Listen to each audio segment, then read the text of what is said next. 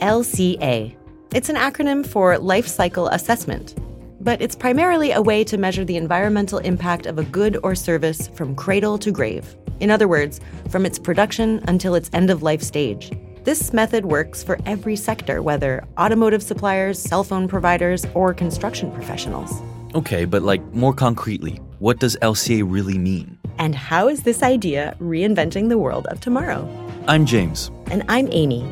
Together, let's decode the ideas that are shaping the future of sustainable construction. Constructing New Worlds by Saint Gobain. Behind words, solutions, and innovations for a sustainable future.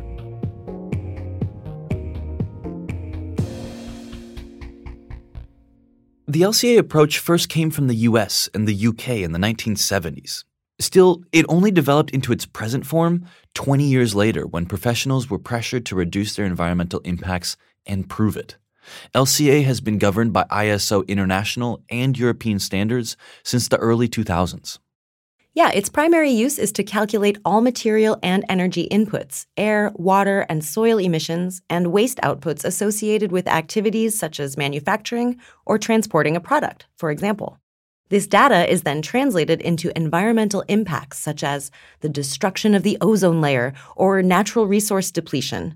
And once these calculations have been carried out in detail and the impacts evaluated, choices about how the building will be designed, constructed, and used can be made with full knowledge of the facts. Okay, so using several criteria, life cycle assessments provide an effective and recognized tool to accurately calculate the carbon footprint of a product or a service at every step of its cycle. Yeah, the idea is for a given product to look at what it generates, which type of impact it has, and at which level, and which step of its life cycle in order to identify certain crucial points to be improved or innovated upon. For example, you could prove that a specific product emits fewer greenhouse gases than another, but creates, let's say, more acid rain. Exactly. LCAs can also demonstrate that what you gain at one step of a product's life cycle can have adverse effects during another step. For example, insulating a building might reduce energy use and carbon emissions during the use stage. Still, it could generate environmental impacts during the manufacturing and material transportation stages. Yeah, it seems to me it's all about math, and approximations and roundabout assumptions just don't make the cut.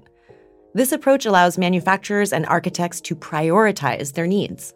It takes a certain level of experience to know how to balance out strong and weak points and it's difficult to determine a final environmental quality ranking. Nevertheless, LCAs are still a good decision making tool that are transparent about products' environmentally friendly designs. This global multi criteria vision of a building's environmental impact is, in any case, appreciated in the construction industry. LCAs still need to be complemented by additional procedures, such as interior air quality research, for example, which is not even considered. So, then how are the real estate and architecture worlds using life cycle assessments?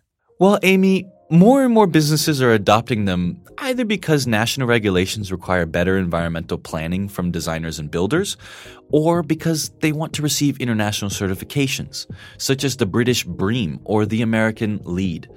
They attract the attention of investors and clients increasingly aware of environmental impacts. Yeah, and here again, life cycle assessments consider every step leading from raw materials and manufacturing through supply chains and use, right up until the building's final disposal. Yeah, for example, at the end of life stage, LCAs also consider a building's deconstruction or demolition, its waste disposal and transportation.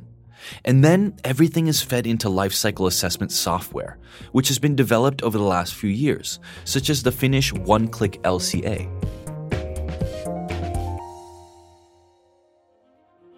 So, the main advantage of the LCA method is that you no longer focus on only one type of environmental impact, but on many, at every step of the life cycle.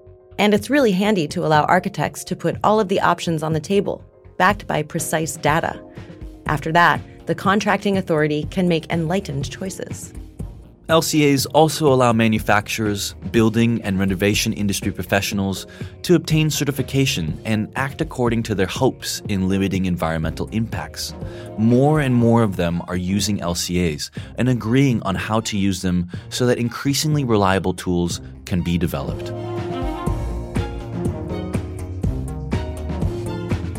Constructing New Worlds by Saint Gobain. Behind words, solutions, and innovations for a sustainable future.